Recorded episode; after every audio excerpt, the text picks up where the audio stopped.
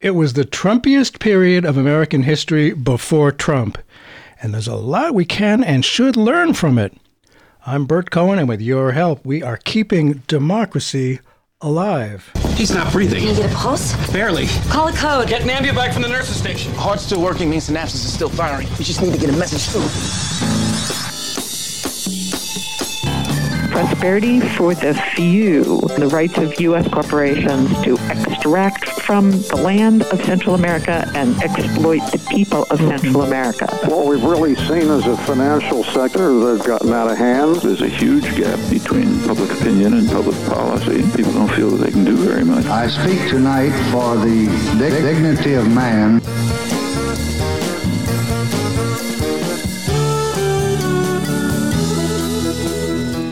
Trumpism did not suddenly spring out of nothing. As with all forms of life, there's no spontaneous generation. How much freedom, how much ability to understand and control where we are now and where we are going can there be if we are oblivious, if we have no understanding of how we got where we are? Just as new humans do not surprise us arriving by storks, we got here somehow and if we want to do anything about where we find ourselves, it's imperative that we learn how we got here and what can be done. The Trumpism of the 21st century has a long trajectory. Our returning guest today, widely acclaimed author Adam Hochschild's new book, is uh, about uh, what he calls the Trumpiest period of American history before Trump.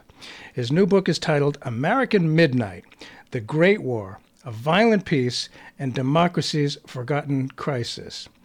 And as with the shock of Trumpism in our time, it's about one of the truly most shameful but little known periods in U.S. history. Simultaneously with President Woodrow Wilson taking America to war to make the world safe for democracy, democracy was being brutally crushed here at home. There truly was a reign of terror across the land. And like the Trumpism of today, fear and hatred of the other attempted to legitimize itself as mere patriotic fervor. And along with democracy itself, a great many Americans suffered and many actually died as a result. The rule of law was swept aside in this period in a frenzied tsunami of war fever and blind rage. As with the Trumpists today, authoritarianism replaced our cherished Republican form of government. 1917 to 1921 was an ugly period, and just as today's Trumpist right insists that our kids never learn of that awful reality of racism, today's book banning right would prefer no one learn about what Hochschild wants us to learn in his new book, this foundation of how we got to Trumpism. Of course, erasure diminishes our power, whereas knowledge enables freedom. Adam Hochschild, thanks so much for being back with us and keeping democracy alive. Well, good to be with you, Burt, as always. Adam Hochschild is the author of 11 books, perhaps most famously King Leopold's Ghost about the little known Belgian colonial brutality in the Congo, to End All Wars, about the First World War, Spain in Our Hearts, the tragedy of the Spanish Civil War, 1936 through 39, Bury the Chains, about 18th century British effort to end the slave trade, and more recently, Rebel Cinderella, about Rose Pastor, an immigrant sweatshop worker from Russia who married an heir to a great American fortune and became one of the most charismatic radical leaders of her time. The new book, American Midnight The Great War of Violent Peace and Democracy's Forgotten Crisis, is about, again, one of the most shameful and pivotal but little known periods in U.S. history. Adam, please start by telling us about the title, American Midnight. How'd you come up with that? Well, actually, the title, I have to give credit to my wife, Arlie, also a writer who came up with it. And I think it's the right title, though, to describe this very dark period in American life. Uh, the years we're talking about are April 1917, from the time that uh, the U.S. entered the First World War, to March of 1921, uh, roughly four years, during which Woodrow Wilson was president. And I think those years saw the greatest assault on civil liberties in the United States since the aftermath of the Civil War when the South rolled back Reconstruction. Um, there's, there's been nothing quite like it. For example, during those four years, roughly a thousand Americans spent a year or more in prison, mm. and a much larger number, shorter periods of time, solely for things that they wrote or said. There was vigilante violence on a large scale, actively encouraged by the Justice Department. You know, there was press censorship in a way that we've never really seen in this country. Some 75 newspapers were shut down. So I think that uh, deserves the title of uh, midnight in our country's life, and I hope uh, we won't go there again. I certainly uh, hope not. But if we don't know about it, who knows? If it's erased, we're not going to get it. Before the reelection of Woodrow Wilson in 1916, the slogan, of course, was, He kept us out of war. And he won on that slogan. Anti war Americans had seemed to be in the majority.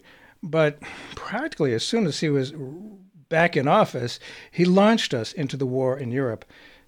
People who who had thought Wilson was a friend and ally suddenly found themselves under great threat of losing their liberty. Disorganized vigilantism is one thing, but please tell us about the role of top people in the Wilson administration in the wave of arrests, imprisonment, and even murder of political uh, dissenters. It wasn't uh, disorganized. There was some. It was connected with the uh, Wilson administration. Tell us about that, please. Absolutely. Well, Wilson was a very paradoxical guy. Uh, on the one hand, uh, part of him was genuinely idealistic. His great passion in life was the idea for the League of Nations, where the countries of the world would meet around a table to settle their differences instead of going to war. Um, in actual practice, I don't think hmm. his vision of a League of Nations with the United States playing a leading role in it would have been any better at uh, making the world less violent than the UN has been since 1945. But nonetheless, I think the idea came from a good place and there was a kind of genuine idealism to it, which actually hastened his death because he went on a speaking tour promoting yeah. the League of Nations when he was in very ill health. Uh, and, you know, going on a speaking tour in those days meant shouting because, you know, there were no right. public address systems. And if you wanted to talk to 10,000 people in a stadium, you had to shout at the top of your lungs. Uh, four weeks into that tour, he had the first of two almost fatal strokes. Um, the second came a week later when he was back at the White House, uh, having canceled the tour, and that shortened his life. He, he died uh, not too many years later. At the same time, he presided over this terrible period, which essentially tried to silence dissent against American entry into the First World War. And you know, in in 2016, Trump's followers chanted "lock her up" about Hillary Clinton. Well, Wilson did lock his opponents up. Uh, one of the most famous of them, for example, was Eugene Debs, the perennial socialist candidate for president, who'd won six percent of the popular vote in 1912 uh, when Wilson was running. Um, Wilson's the Wilson administration sent Debs to jail with a 10 year sentence for questioning whether the U.S. should enter World War I. And Debs was still in prison uh, two years after the war ended in November 1920 when he received more than 900,000 votes for president. And there was something in the book that I had certainly never heard of the APL, the American Protective League, which was uh, kind of vigilantism, but it was apparently I was shocked to read that it was chartered by the Department of Justice. Tell us about that and their and the and the APL's appeal to men too old to go to Europe. Yeah. Well, there's nobody who gets more militant about a war than a man who's slightly too old to fight. but who's determined to see that uh, the young people don't uh, slack off on their duty and that they go to fight when they're expected to. So, uh, around the time that the U.S. went to war in 1917, this organization formed, the American Protective League. It was a Chicago advertising man who had the idea for it, got heavy support from big business, mm-hmm. and it was officially chartered by the Department of Justice. Before a year was over, they had 250,000 members, mostly, as you say, Burt, men slightly too old to fight. And they went around the country. They staged what they call slacker raids, where large numbers of these people would, you know, go through the downtown of a city, stopping every young man they saw and asking him to produce a draft card. Uh, or showing that he was registered for the draft or exempt from the draft. Any uh, who couldn't do that were uh, held in custody, often roughed up a bit first, sometimes for several days, while their family members made desperate calls to overwhelm draft boards trying to get uh, their proper paperwork and so on. And a very small percentage of them were found to be genuinely resisting the draft or not registered for the draft and were shipped off to the army. Um, so these slacker raids happened throughout the country. Sometimes also a slacker was somebody who didn't buy a war bond. Right. And vigilantes went after them and tarred and feathered them or yes. beat them up. So there was a very nasty atmosphere in the air that was really encouraged by the administration.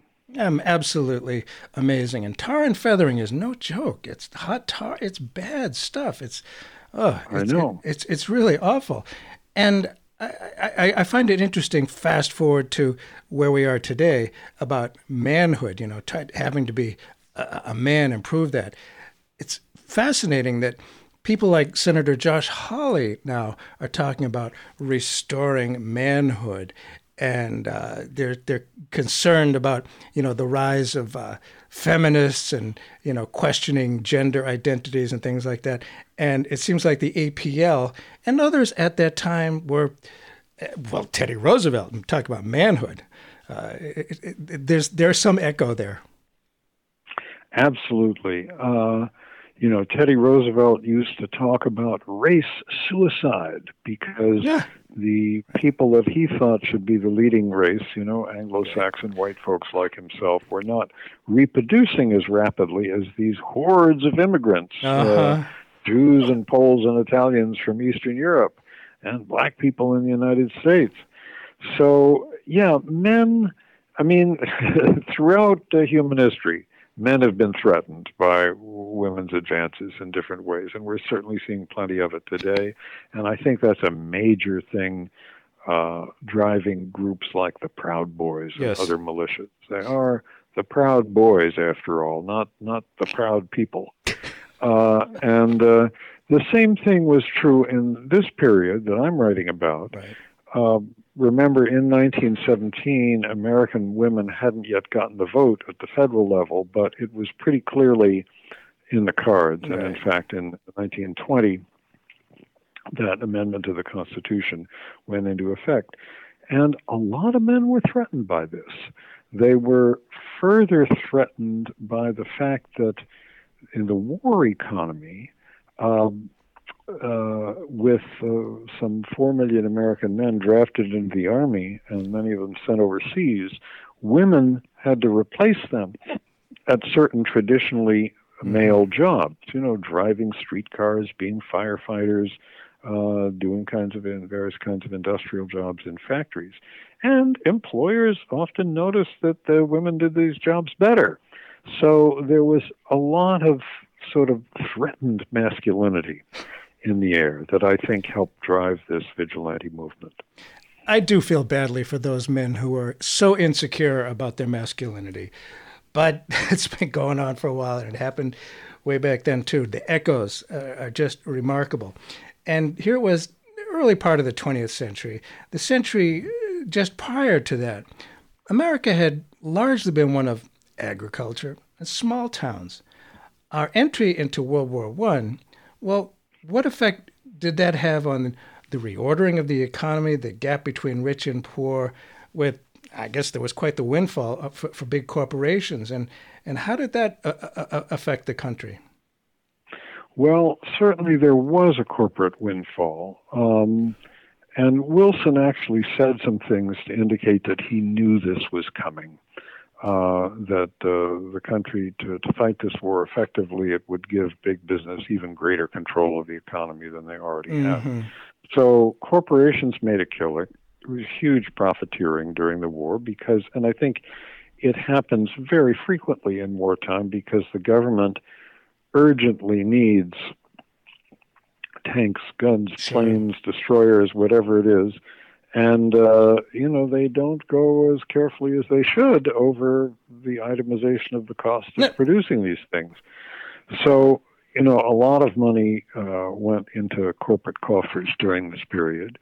And I think people were, ordinary people were hurt as a result. It was particularly stressful after the war was over because the war stopped uh, November 1918.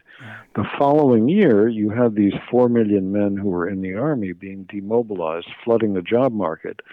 And the jobs weren't there because there, the factories were no longer producing the tanks and guns and planes and destroyers and so on.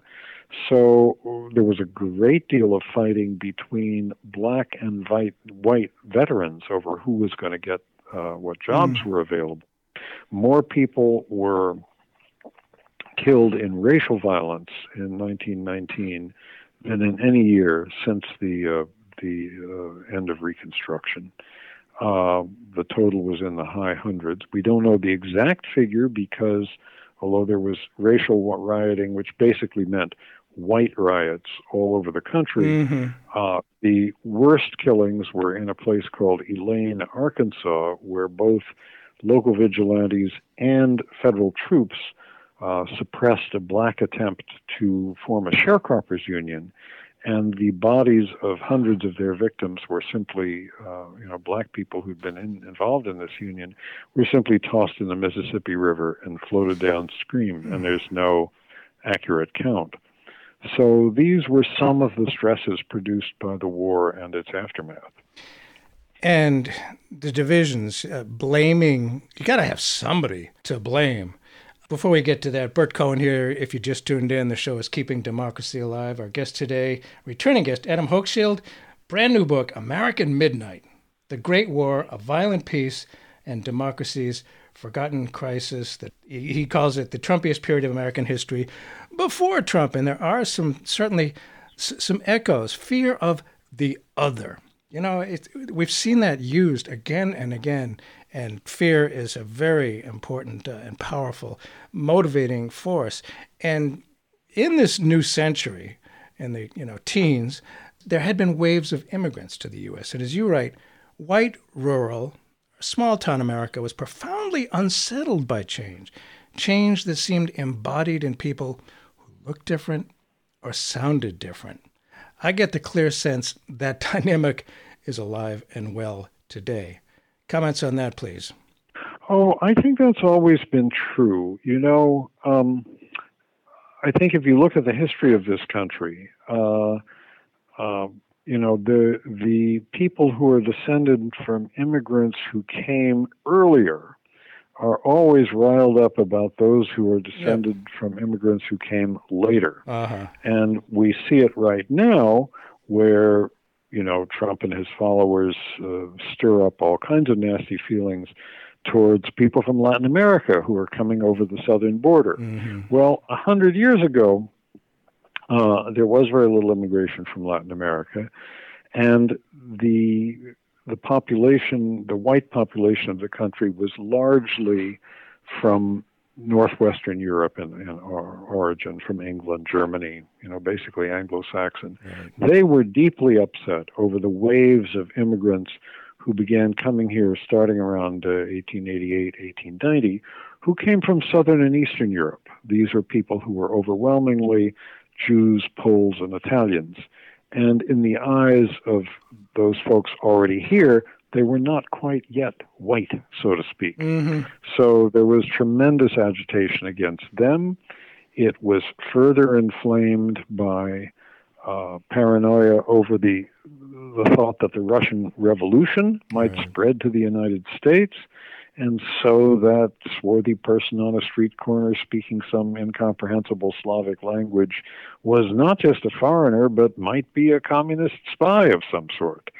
Uh, so tremendous agitation against that, um, against those immigrants. Uh, in the 1920 presidential race, the people who were the leading candidates up to the very last moment for both the Republican and Democratic nominations for president were trying to outdo each other in promising mass deportations of troublemakers of all kinds. Uh, this impulse did not die away, and it resulted in the notorious Immigration Act of 1924, which essentially slammed the American door on newcomers for the next 40 years. That's what kept uh, Holocaust refugees out of the U.S.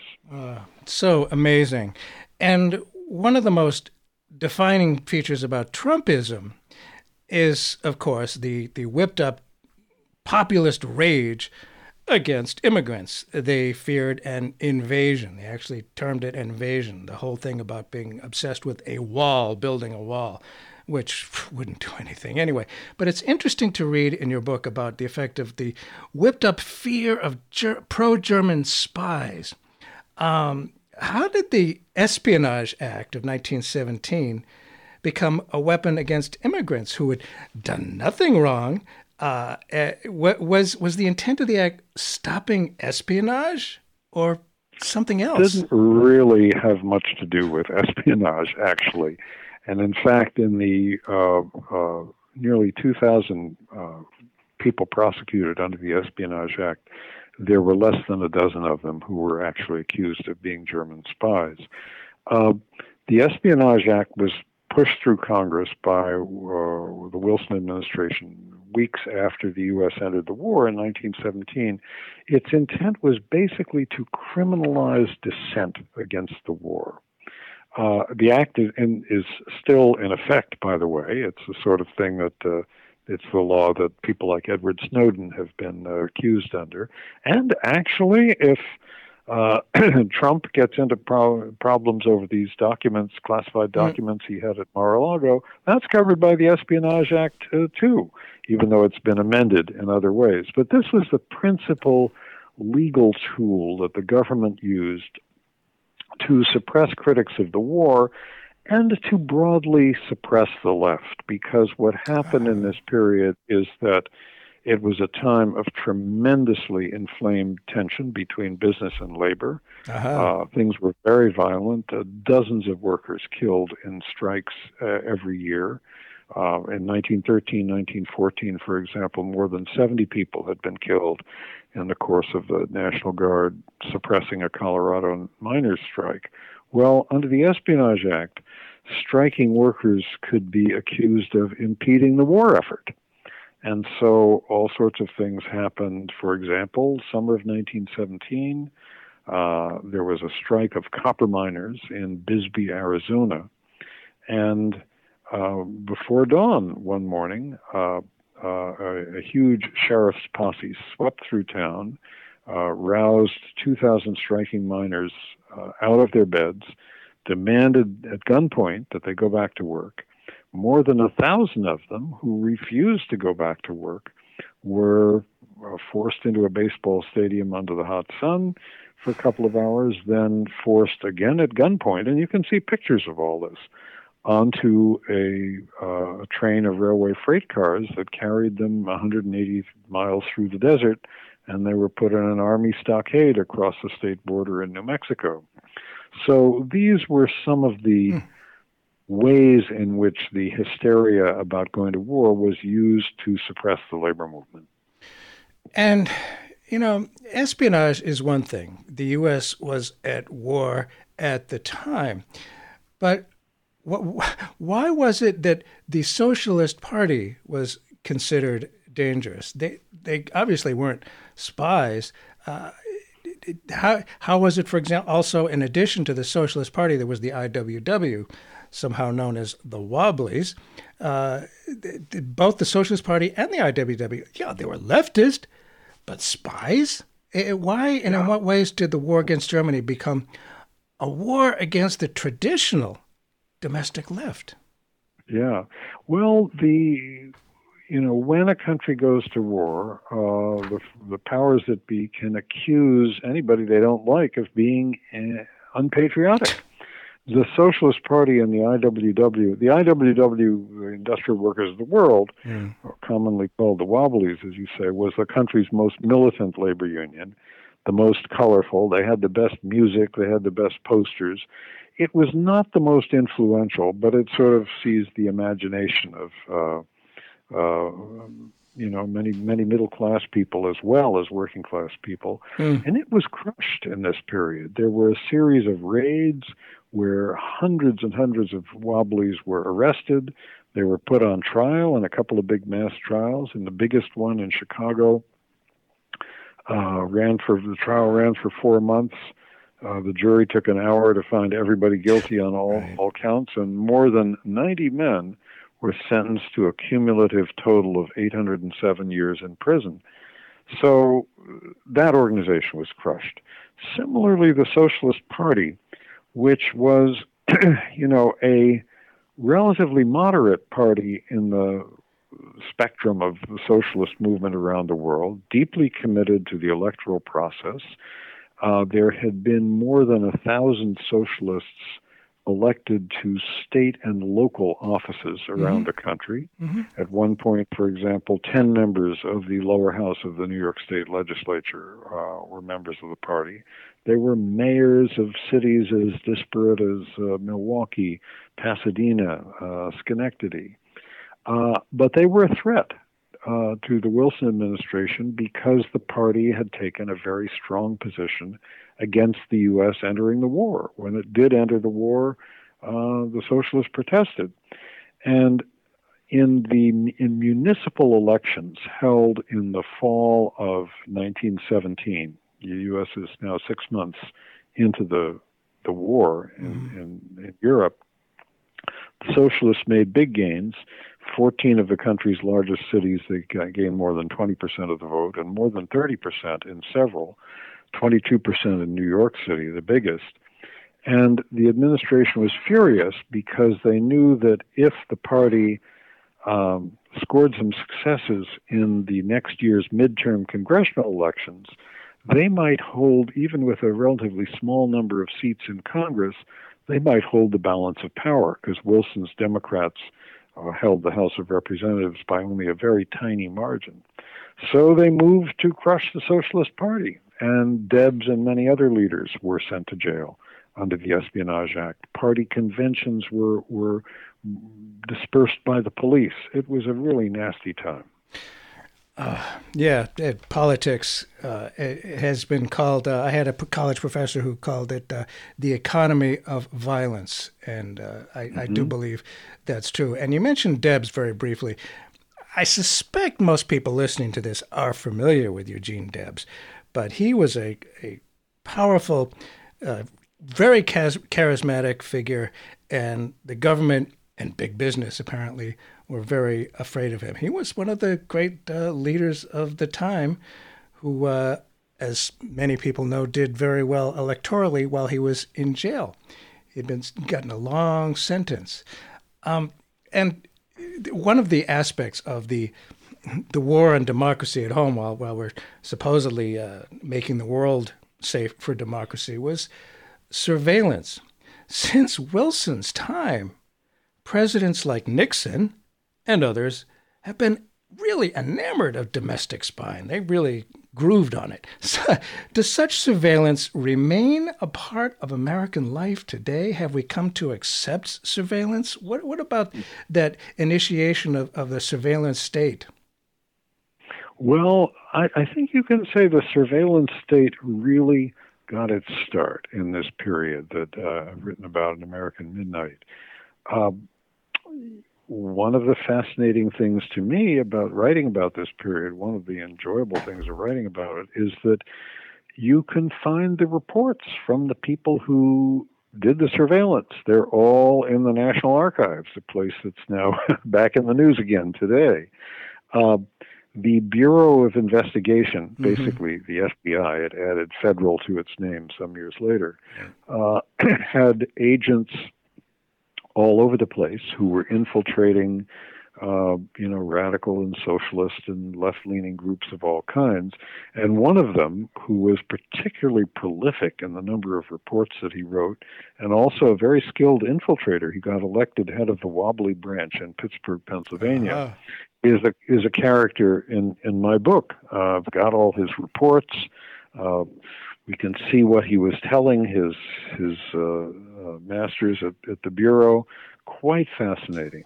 Another place that was doing this kind of uh, surveillance on leftists and troublemakers of all kinds was military intelligence. The Army started a military intelligence branch when the U.S. entered the war, not directed at Germany. They figured the British and French already, hmm. you know, had a huge uh, intelligence operation going against the German military, but against dissidents at home.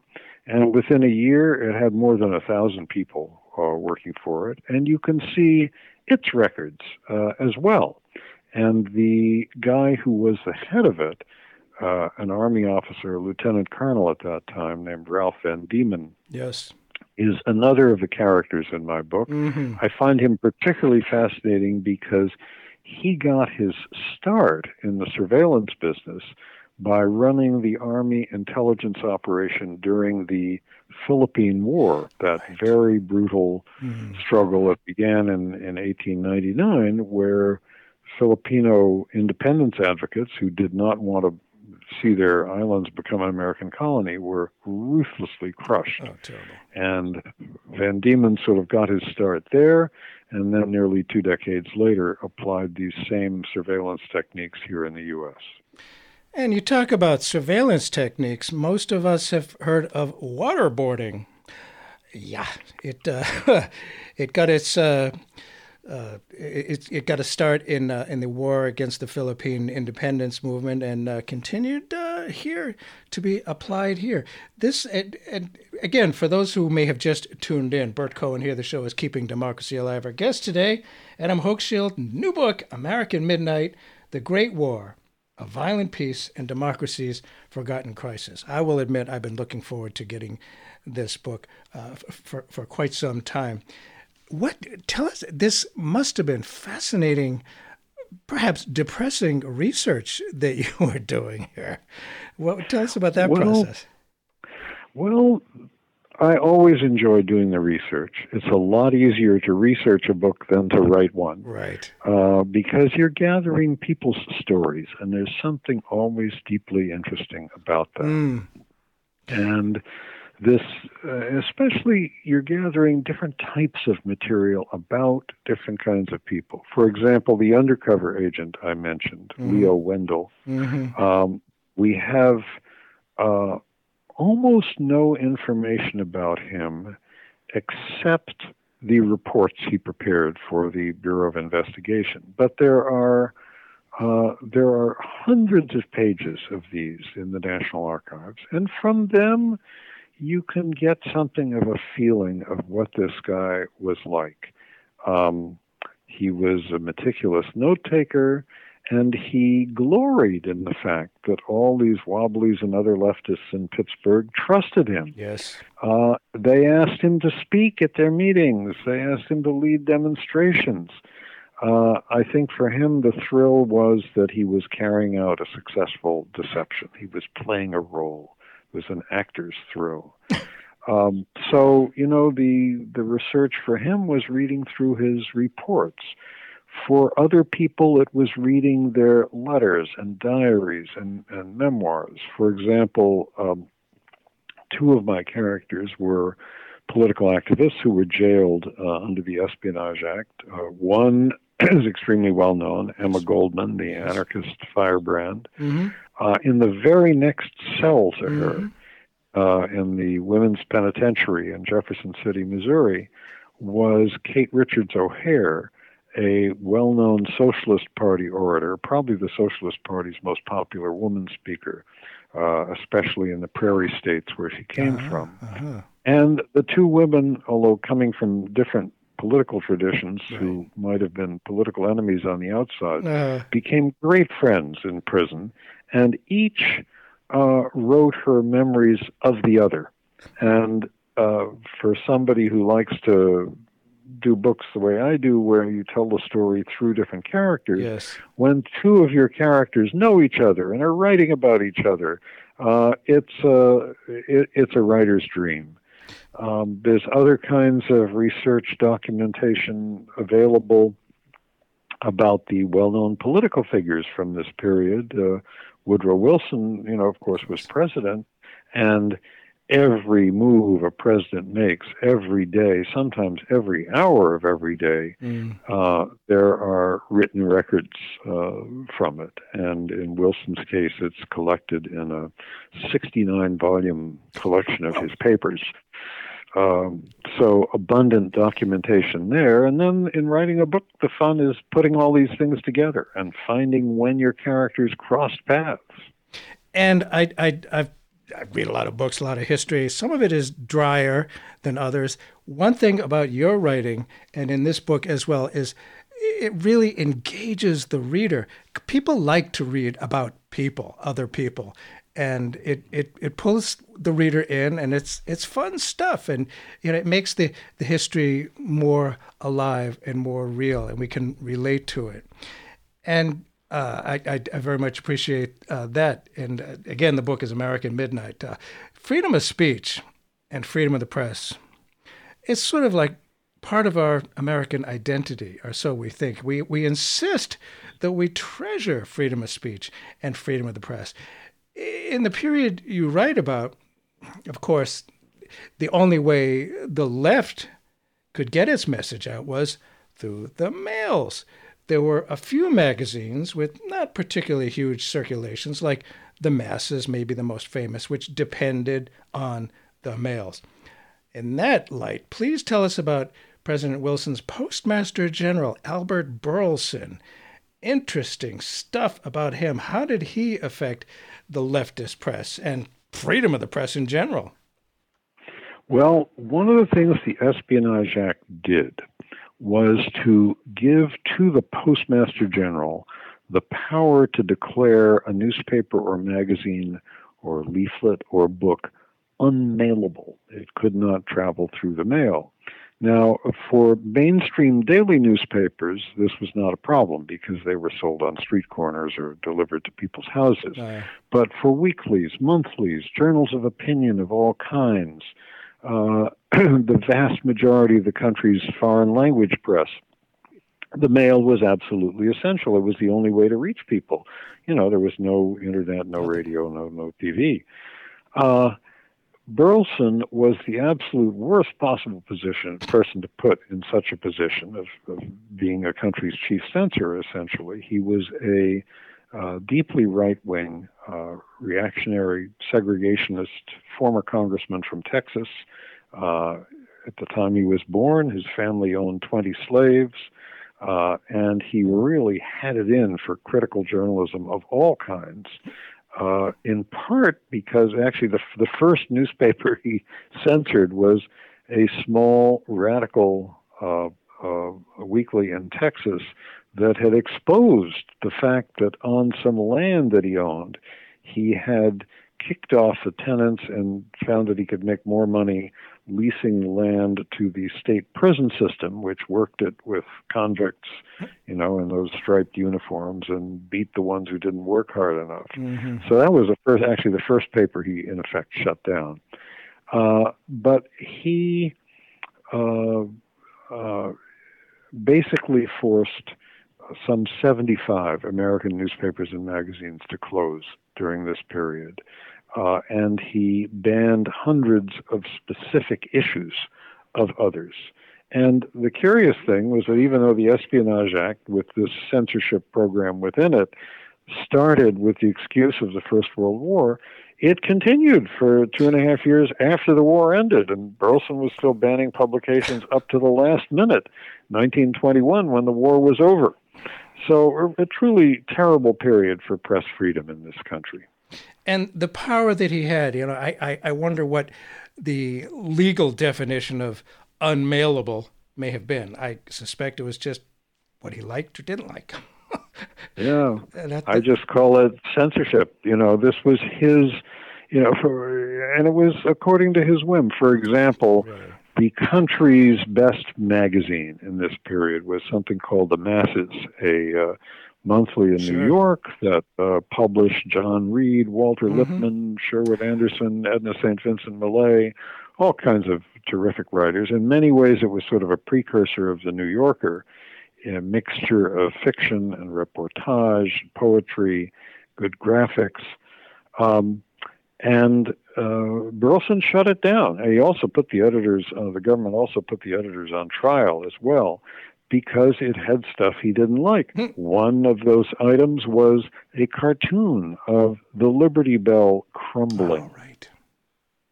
Right, absolutely amazing. And you know, freedom of the press, freedom of speech. uh, The the attacks uh, began then. It's so ironic that uh, you know it was during a, a war to make the world safe for democracy and what was happening here at home. And this is important stuff uh, for people to know about. And you mentioned the, the the extent of spying on American citizens was is is there was a lot more to it than I, I had realized. Private conversations, uh, the, t- that the the efforts that the that the uh, the vigilantes and the government went to. Tell us about the extent of this spying. Some of the uh, uh, tricks of the trade that they used to uh, to entrap people, basically. Well, the private conversations that you mentioned, there was a, a truly extraordinary instance where there were there was a cobbler's shop uh, in Covington, Kentucky, across the river from Cincinnati, and uh, it was owned by a guy named Charles Schoberg, and he had a couple of friends, and these three men, all in their their fifties or sixties, uh, didn't realize it, but one day somebody came into Schoberg's shop and said he was there, two guys came in and said we need to uh, check your electric meter.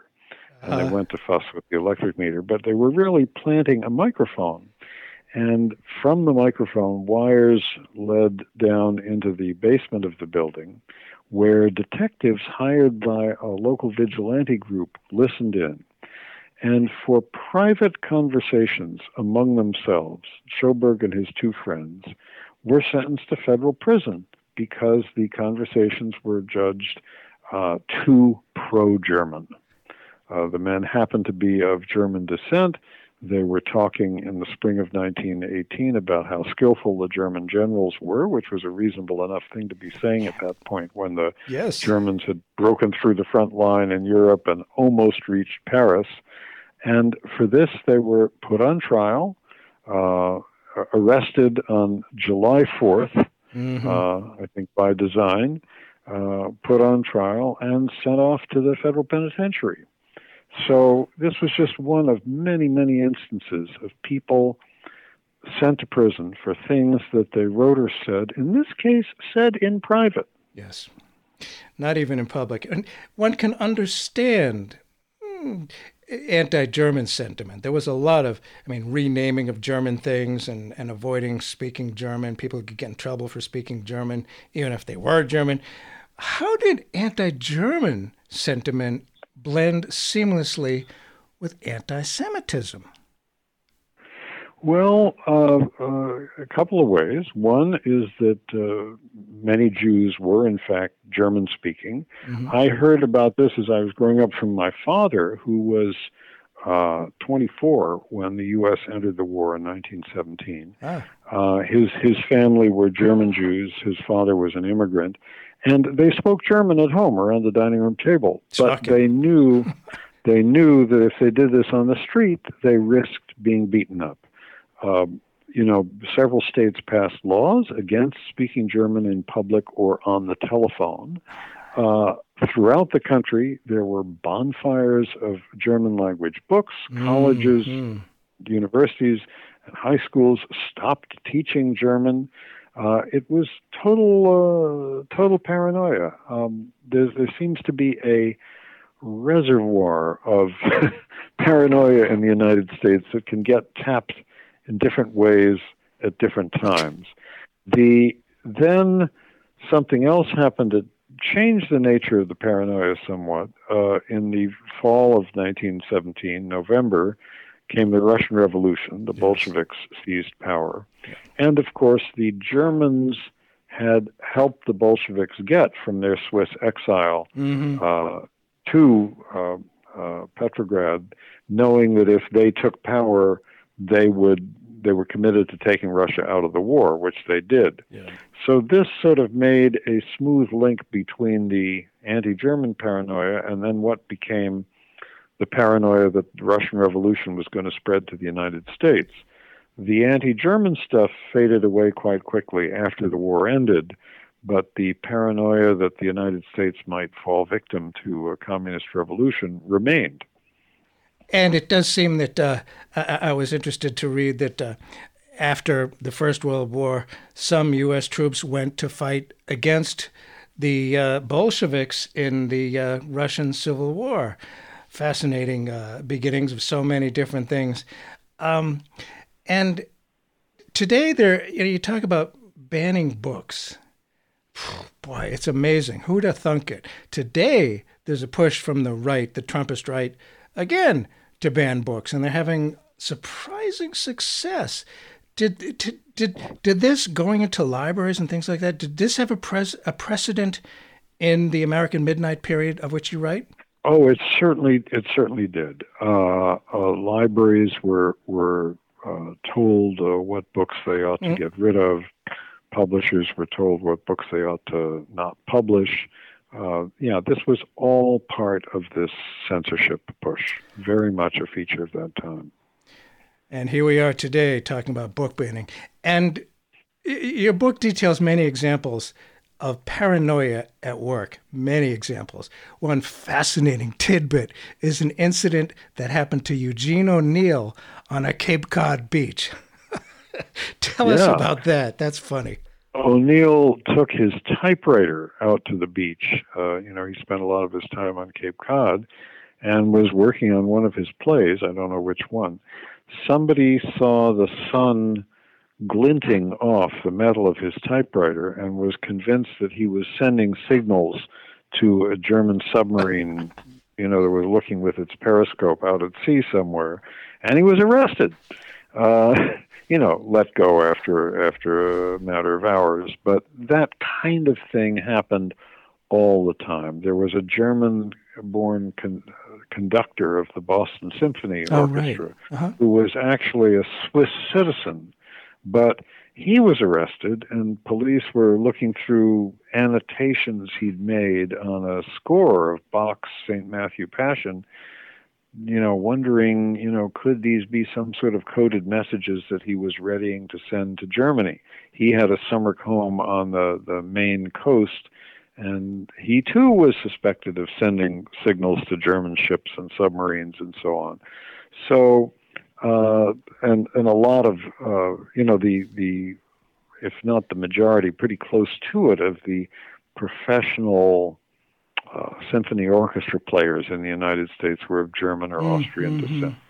And uh, hundreds of them, actually thousands of them, ended up in an internment camp for the duration of the war, even though there was no, uh, you know, clear evidence that they were involved in espionage of any kind. Who was Leonard Wood? I get the sense that his appeal back then kind of remains present with us today. Your thoughts? Well, um, I mentioned that uh, there was a frenzy about deporting people from the United States, and uh, as the 1920 presidential nominating conventions appo- uh, approached, the leading candidates for both the Democratic and Republican nominations were people who were campaigning on platforms of mass deportation. Leonard Wood was an Army general, close friend of Theodore Roosevelt, a kind of fiery blood and thunder guy Yeah. who had actually won the Congressional Medal of Honor by leading the capture of Geronimo, one of the last Indian resistors in the Indian Wars. Then he had fought in this brutal war in the Philippines. Um, and he, uh, in 1919, he was essentially head of the army in the Midwest, army garrisons in the Midwest, and he deployed his soldiers, putting down a miners' strike here and bringing order back to a city torn by race riots there. uh, and so on. He saw his path to the Republican nomination in 1920 as campaigning for what he called Americanism. He Yeah. never quite specified exactly what that was, and deportations of everybody who wasn't American enough. Uh, he's had a little too little to say about anything else. And finally, at the very last minute, the party elders uh, put Warren Harding as the nominee. Along with many villains, you say there were plenty of heroes as well who fought for justice and who defied bigotry. Some we may have heard of, but probably most we have not. Uh, wonder if you could name names and what they did that makes them heroes. One of my favorites, of course, is fighting Bob La Follette, a U.S. Senator. Tell us about uh, him and others of note who should be, you know, in this dark period, in this American midnight, there were some good guys. Yeah. Well, let's not forget the good girls too. Ah, indeed, uh, people yes. like uh, Emma Goldman, uh, Kate Richards uh, O'Hare. Kate, Kate Richards O'Hare. Another person who figures in the book is Marie Equi, oh, yes. who was a feminist doctor in Portland, Oregon. Very outspoken fighter for justice. Uh, you know, took care of wobblies when they were injured in demonstrations and so on. Um, quite imaginative. The police would arrest her whenever she started giving a speech on a street corner or something, but she figured out Yeah. one place they couldn't arrest her I love this. was the top of a telephone pole. So she borrowed a lineman's crampons, climbed to the top of a telephone pole, and orated against the war. And only when she was finished did she come down and allow herself to be arrested.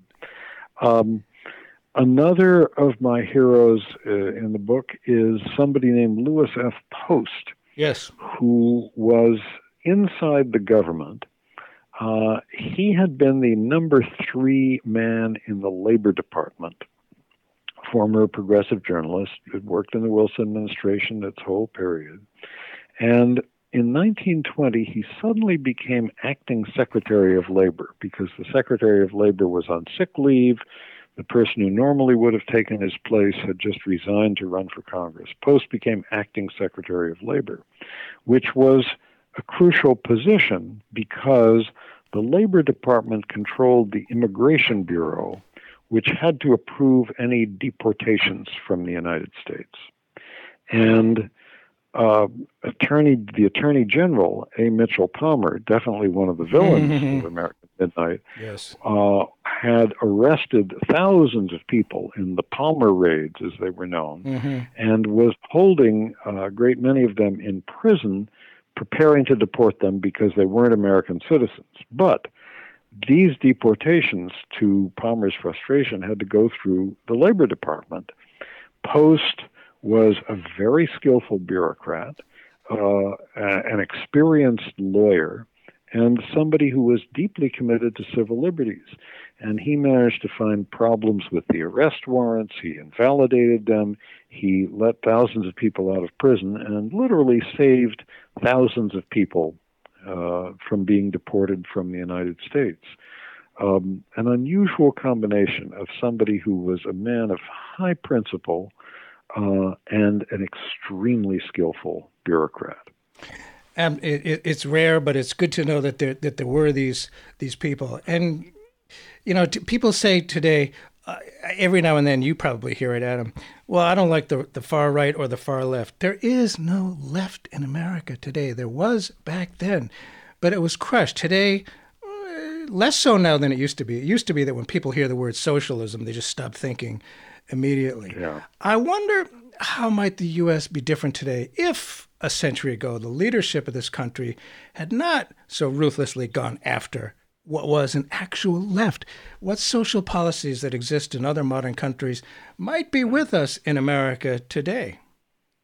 Well, if we look around carefully, you know, other industrialized, well to do countries like Canada and almost all of Western Europe have a much better social safety net than we do. They all have national health care systems uh, that function well, and you don't have to be a wealthy, industrialized country to have this. For example, Costa Rica has one sixth the per capita income as the United States, but life expectancy there is two years longer. Why? Because they have a good national health care system. Uh, we don't. And it's shocking that we don't, that there are still Americans who don't have health insurance. And that those who do, you know, it's this cockamamie system where, you know, every serious medical procedure, and you must know about this, Burt, yeah. from what you're going through. You know, there are long discussions with doctors and Ah. bureaucrats and insurance. Is insurance going to cover this about- part or that part, or how much of it, or what percentage? You know, you don't have to have that. And you know, American socialists were talking about health insurance uh, more than a hundred years ago. It was the Socialist Party in England, the Labour Party, that Mhm. installed their national health health service. Um, in Germany, it was parties trying to outflank the socialists to get something like this going before the socialists could do it and take credit for it. So I think if the party hadn't been crushed in this period, we might be more advanced in those ways. I would think we probably would be. What do you hope? Final question. What do you hope readers will take away from American Midnight? a sense of vigilance that democracy is something fragile. Mm. It can disappear, you know, like a flash overnight if there's a crisis. The crises in these in the period I wrote about were the American entry into the First World War and then the Russian Revolution. I don't know what the crisis down the road may be, but we have to watch out for it and be prepared to protect uh, the democracy we've got. Boy, I hope people care about democracy. Fascinating new book. I've been looking forward to it, and it's it's been uh, worth the wait. American Midnight: The Great War, a Violent Peace, and Democracy's Forgotten Crisis. America, uh, Adam Hochschild is its author, and it's uh, HarperCollins. Thank you so much for being with us today on Keeping Democracy Alive. And uh, boy, it's, this is a uh, it's not a spectator sport keeping democracy alive, as you say. Thank That's right. That's well said, Burt. Well, it was good being with you, and I'll see you at the time of the next book. All right, good. Thank you. Let the midnight special shine a light on me. The midnight special shine a river loving light on me. If you ever go to Memphis, boy, you better walk right. Don't the police will arrest you, he will carry you down. Take you down to the station with the gun in his hand. And the judge will tell you been a naughty man. Let the midnight special shine a light on me. Let the midnight special shine a living light on me. Yonder comes Miss Mary. If you like that discussion, subscribe. Don't miss a single show. iTunes, Spotify, Stitcher, or at the website keepingdemocracyalive.com.